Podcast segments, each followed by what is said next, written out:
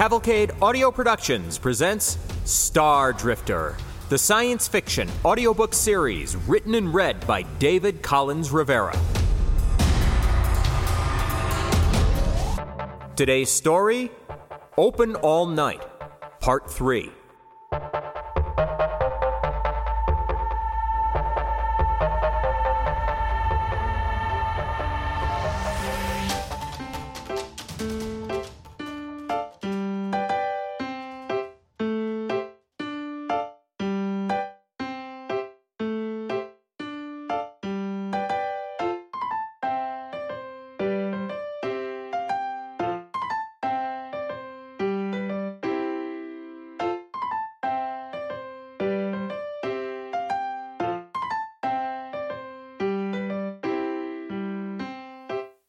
It was late third shift when two men walked in the big doorman, Mickelston, and another one, a guy that Flo, peeking through the serving window and a haze of cigarillo smoke, thought she recognized as Carbonari's Faraday sommelier, Wasdo. Wasdo had a slick hard case in his hand, like for carrying expensive bottles of wine. Faux eggs were frying on the grill, and she couldn't step away immediately, so she just watched. New Guy saw them a moment later and also smelled trouble. He didn't offer his usual perky, stupid New Guy greeting to them, and instead just stood there next to Bugs and Kindy at their table. These two always hung out late at the diner on Six Day, playing cards, their booth converted to a mini casino for the shift. In his mind, Bugs had somehow conflated medieval combat with an equally medieval betting game called Basset. For hours, he and his wife would throw down aces and clubs, instead of maces and clubs, against a wide variety of six day regulars, penny ante stakes notwithstanding. They often faced off against Benny Boots and his husband, or Captain Hannah Powdertot with one or more of her crew members whenever her boat was docked. But at the moment, they were alone, sparring between themselves. They had tried to get New Guy into a game, but he was too busy with the cleaning. Such a warm, friendly atmosphere, Mickelston pronounced, after a long moment of silence.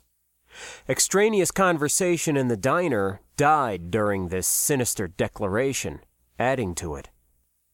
New Guy glanced at Flo, looking for a cue. His hand hovered over his left forearm, where he always wore some kind of strap on communication gear. She motioned for him to hold off. What do you want? he asked the big man instead. A couple of drinks of chaka might be nice, came the overly offhand reply. He nodded for Wasdo to grab a seat in the far booth, just beyond the card game, and the little man did so with a darting eyed slink, clutching his case to his chest. Mickelston stayed where he was. Red or tan? New Guy questioned, though he didn't move. Whatever, the doorman answered, grinning brightly beneath his long horseshoe mustache. Right, the waiter replied after a time, moving slowly behind the counter, eyes pointedly on Mickelston. Bugs had put down his cards and started to get up from the booth, but Kindy held him in place effortlessly with one small brown hand on his massive bicep. At the serving window, Flo was distracted by the faux eggs. This is such a nice little place, Mickelston declared after a bit, stepping over to the dessert display case in the corner, which slowly rotated with sparkling enticement. He didn't look enticed. Instead, he grabbed the edge of the case with one hand while looking back at New Guy. Oops, the shield glass display rack couldn't be damaged by just falling over, but the chocolate, sweet bean, and carrot cakes inside it certainly could, and they fell all over the place, inside and out, with a resounding crash. At New Guy's feet, a beautiful fruit pie lay on the floor, face down and ruined. The chubby little guy didn't look for permission now and just cursed while waving over his forearm. Bugs jumped up and started stalking over, but Mickelston hooted in low laughter while picking up the fallen, pastrified display case. Before the knight could close the distance, the doorman launched the case at him, catching the other man off balance and knocking him to the floor. Varlet! Bugs cried from under a layer of cake and frosting. There were shouts and the tinkling impacts of crockery and cutlery, while New Guy was calling loudly to the police, apparently talking to an invisible dispatcher in midair. Mickleston laughed again, like a steady chortle, grabbing at a fake potted plant in the corner that Gonda had given to Max years before, declaring the diner barren of at least the illusion of life. It had sat there all that time, with the elderly Jill, the only person in existence to ever think of dusting it. With one hand, the tall man threw the plant at New Guy. This wasn't a fast process, and the short, chubby man had time to yelp and duck below the counter. The fake plant slammed into the wall behind, scattering mugs and glasses, all shatterproof, thankfully, onto the floor, along with several boxes and bottles. Bugs tried getting up, but slipped on whipped cream from one of the ruined cakes and flopped on his back with a howl of surprise and frustration. Kindy was by his side, trying to help, but likewise went down. Peach icing was the culprit in her case. Mickleston looked around at the chaos and screams, and he leaned back laughing.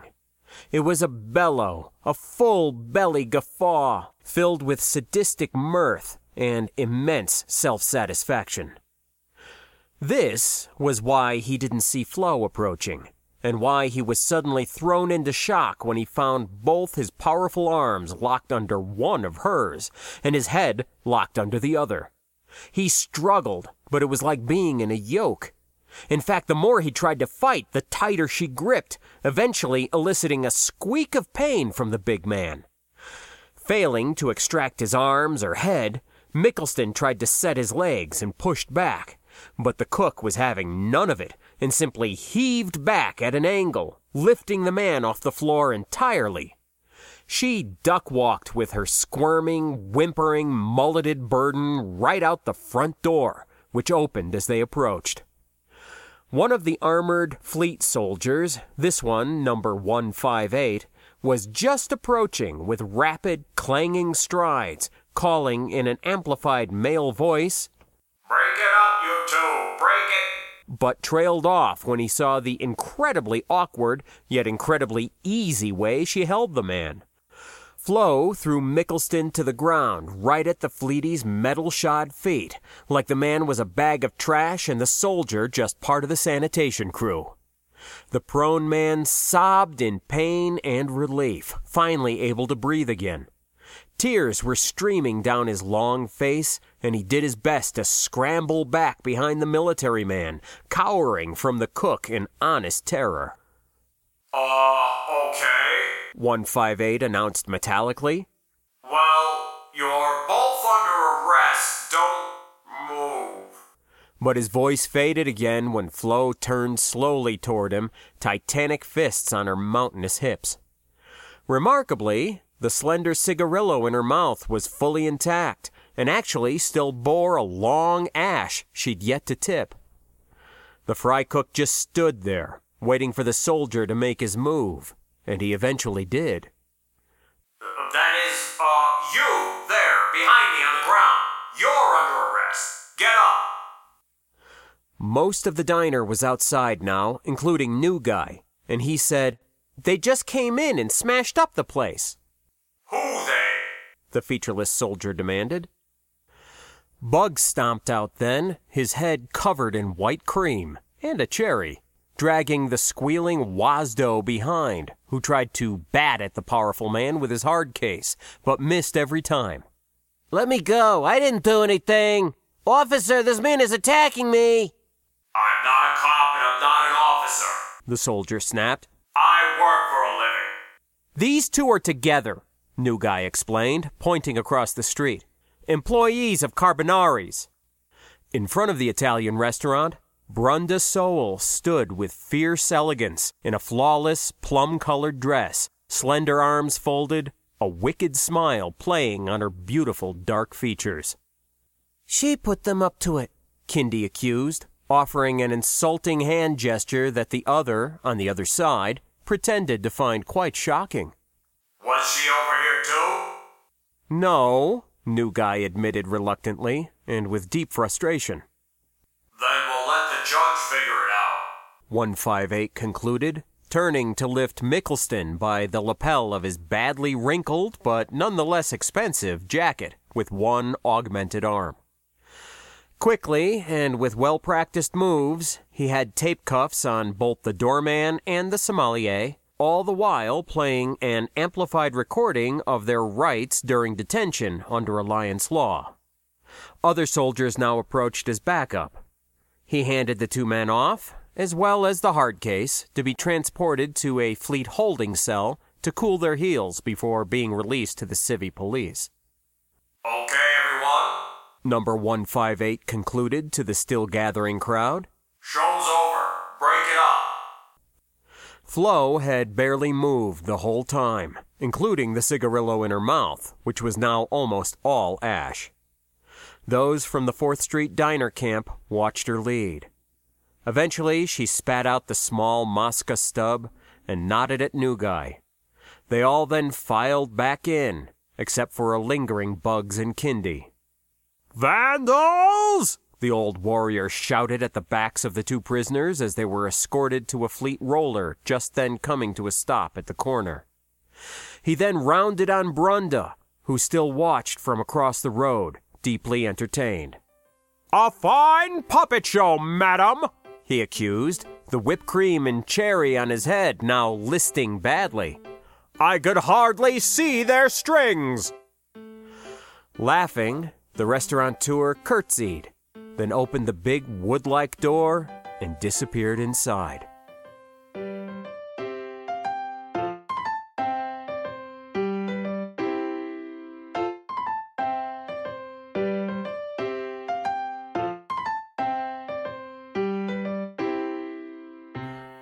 Max had come in as soon as Flo called him, but just as the featureless soldier had intoned, the show was over.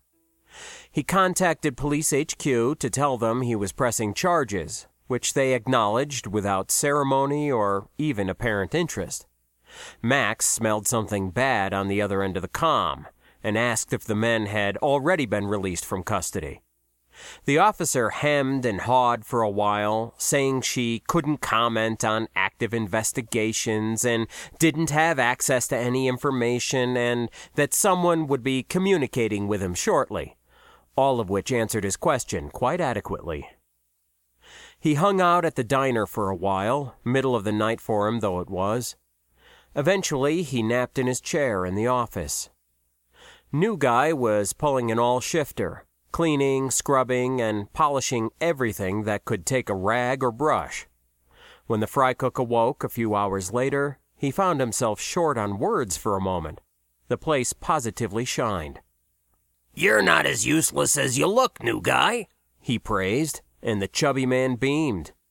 Flo glanced around from behind the service window and nodded in agreement. Max dashed home for a quick shower and change, but on his way back decided to go up to Topstock's distribution warehouse in the hub. It was still early, and the place was extremely busy, getting ready for daily deliveries.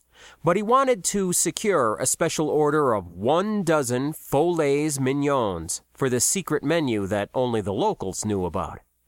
Blackened, fine cut fake steak on one day. That was the tradition. It was going to be business as usual, no matter the outcome of the licensing battle. He wouldn't have anyone saying that the 4th Street Diner had ever been anything but what it was, even right up to the very end. He took over the grill on his return, standing on tiptoes to give Flo a peck on the cheek. You're one of the good ones, Flozer. Now go home and rest. She nodded, fishing out the cigarillo pack rolled up in her shirt sleeve. You'll win this, she encouraged simply, lighting up, and then was gone. The first shift rush hit like a brick, the way it always seemed to do when he had things on his mind.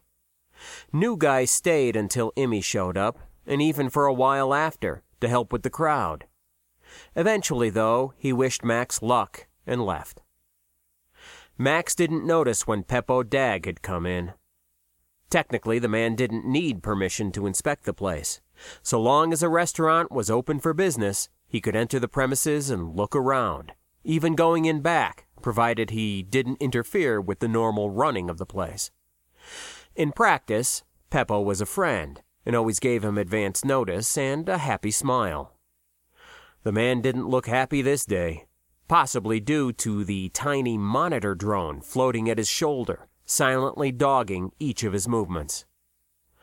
The balding, wizened, white haired man looked to be in his mid to late sixties, and always had. For 25 years he'd been coming in to inspect the diner, and Max had even known him from before this, from when he was still apprenticing at other places. Clearly, Peppo had periodic genetic work done to reset the maturation process, but for whatever reason, always chose this relatively advanced organic age to maintain. It was a mystery, but the man never brought it up himself, so it was rude to ask. Hey, Pep, Max greeted from the grill while flipping pancakes. Hello, Max, the inspector answered quietly as he entered the kitchen, nose to his data pad. He turned his head this way and that, backward and forward, eyes scanning left and right, up and down. He stooped low and actually got down on his knees to spy under the carousel stove. Crap! Max couldn't remember the last time that had been cleaned.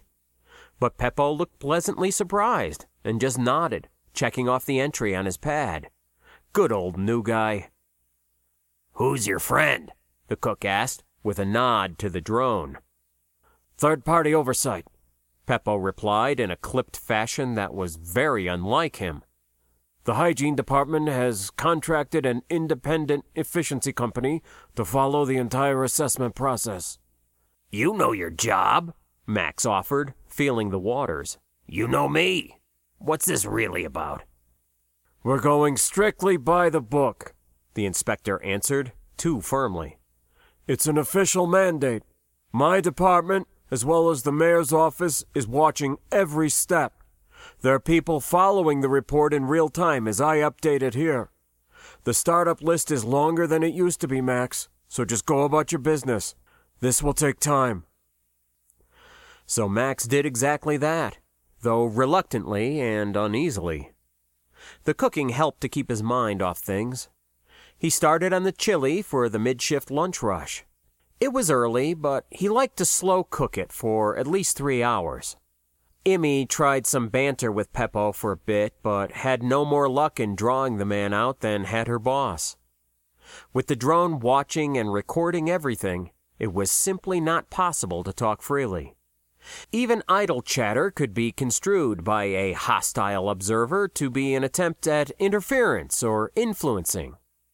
The regulars all knew it too.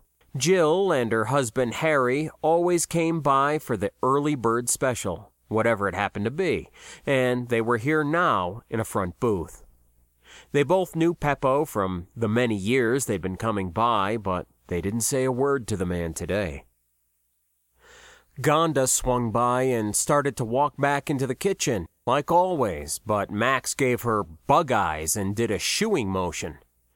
She hadn't thought twice about it and looked suddenly abashed. Peppo and the drone were directly behind her, watching impassively. She pointed to the employees only sign over the kitchen door and shrugged in a showy, oh, dopey me sort of way, then slunk over to an empty seat at the counter. Peppo checked something off on his datapad.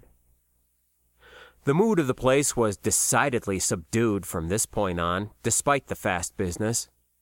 Max worked hard, keeping up with his tickets and working with the chili in the big stock pot. He liked to bring everything to a hard boil, then turn the heat back and let it simmer. The boil needed watching, though, as did a big pot of multigrain Nabon which was a hot cereal popular with the immigrant crowd. First shift rolled by without his fretting over Peppo much, but he did notice him from time to time, and that was enough. The man spent a long while inspecting the walk in pantry, and even longer going over the cold shelves one by one. It was unnerving, but the jitters Max had been feeling the last few days were absent because the day was finally here and he was working. There was a flow to this when it was busy, like a dance. When he had someone like Imelda, who'd been working for him for so many years, and a diner full of regulars who knew what they liked and how Max liked to serve it, it all went smoothly, like water tumbling over rocks. Lots of noise, lots of chaos, but constantly moving and nothing backing up. Emmy, waffles, order up. Hen loves a cow, order up. Dairy fruit bowl, order up. They want butterette? It was an ordinary day, an ordinary day. Yet there was Peppo still, in his robotic shadow. The man was bending down, looking behind, standing on crates to spy up on top. He bothered none of the customers, but many of them knew who he was and why he was there, and they held their collective breath. Pitt came in early and didn't bring his tri-D. Max almost burst into tears at the sight of the sacrifice. How's it going? The younger man asked in a subdued voice, taking over the grill. Max stepped to the chili and gave it a stir. It was looking, smelling, and tasting good, but needed more time. They got Peppo on a short leash, he replied, equally quiet. It feels all wrong, Pitsky. Game's not over, Max. You're the best in the league. Considering your luck, sports references aren't any comfort. I know, Pitt admitted miserably. Jersey was giving me the toxic eye all morning because of that 10 I threw at the generators.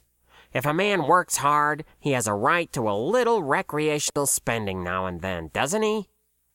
Not for nothing, but your now and then comes by an awful lot, Pitt. Jersaline's a good woman, so she wouldn't be pissed without a good reason. I know why she's pissed. Knowing why and knowing she's right are not the same. You ought to rethink things, that's all I'm saying. Pitt mumbled lowly, which Max was usually prepared to ignore, but he heard Gonda's name along with something about the longest courtship in history, and he bristled. What was that?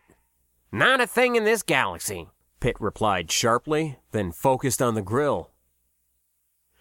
The chili was very absorbing for a time, and he experimented with a bit of Kalbet spice from over the border, a kind of sharp, aromatic cardamom hybrid that was gaining pace as a great partner for chili pepper and for spicy dishes in general. Max had bought a jar out of curiosity, never really figuring on changing his famous chili recipe, but realized it was worth consideration. The Kalbet didn't change or mask the heat of the accompanying spices, but it seemed to bring the actual flavor of the chili pepper front and center. It was impressive, one taste, and he was a believer. He turned to Pitt with the big spoon to have him take a taste, only to find Peppo standing in the doorway, tapping away at his datapad. Well, Max, I'm about done here. And? I can't comment until all the information has been collated. Sorry. Max put down the stock spoon, irritatedly, and started to speak, but Peppo held up a hand and, with the subtlest of head movements, indicated the drone floating just over his shoulder. The health inspection includes a review of your application and certifications, Max. Once all that has been gone through, we'll be able to arrive at a final score and you'll be contacted. You have got to be kidding. After all this, I'm still hanging by my thumbs to hear whether or not my business is closing? Peppo shook his head back and forth quickly, but in a very small, constrained manner, his eyes looking scared and rolling in their sockets in the vague direction of the all seeing surveillance robot. The older fry cook shook his head and then looked to Pitt, who made little keep it cool motions with his hands. Gonda was still around, but behind Peppo out in the diner. She had clearly heard everything and looked at her boyfriend with pleading eyes. Max sighed. It was a different world. Sometimes you had to do things differently, mix it all up, or try new spices. Sometimes you had to take a leap. Of course, Peppo. My apologies. I'll wait for the results. The inspector smiled and gave him a tiny thumbs up motion that the drone couldn't see from its angle behind. This gave Max hope. Hope that evaporated the moment he heard terrified shouting from out front. He dashed past Peppo and the drone, the latter of which latched onto him and followed, and pushed by several people who were standing in horror and stepping back from the corner table, clearly just evacuated since food and even a jacket and bag were left behind. But it was the black figures dashing across the tabletop and scuttling away across the floor that made him stop in complete shock. They were cockroaches Dozens of them, dark brown and huge. Roaches and other vermin had eventually made their way out to the stars as passengers in packing crates, shipping containers, and even people's luggage. Most stations were hyper vigilant about detecting any such creatures. The specter of rats, for instance, haunted every customs official on the docks, but they still found their way in from time to time. These critters were exceptional, though four or even five centimeters in length and two or three across. They scuttled from the light quickly, apparently coming from underneath the table or bench. People screamed, some trying to run away, some stomping the floor with startled conviction. Behind him, people were muttering and swearing, and the couple that had been sitting there started complaining very loudly. The man had first noticed the insects when one of them was on his dress jacket. Now he was afraid to even touch it. What if the things got in the bag? Did they bite people? Were they poisonous? What were they? Didn't he ever clean this place? How disgusting! Their solicitor was going to hear about this. Looking under to see where they were all coming from, Max noticed one last insect crawling away from under the bench seat. He got down on his hands and knees and saw a box or something attached to the underside. He pulled it off with a tug. It was about the size of his hand and had a glue strip on top with which it had been secured. The front had a little hinged door held open with a spring. There was a circuit chip and a tiny power cell on the bottom. Sabotage. He stood and turned back, ready to cry foul and name his enemies, but the faces that met him froze the words on his tongue. Peppo stared at the insects, shocked and with very sad eyes. Pitt wore that defeated look he reserved for when his team was losing. Gonda seemed so pained, so helpless, Max almost didn't recognize her. And the drone just hovered there watching, watching it all.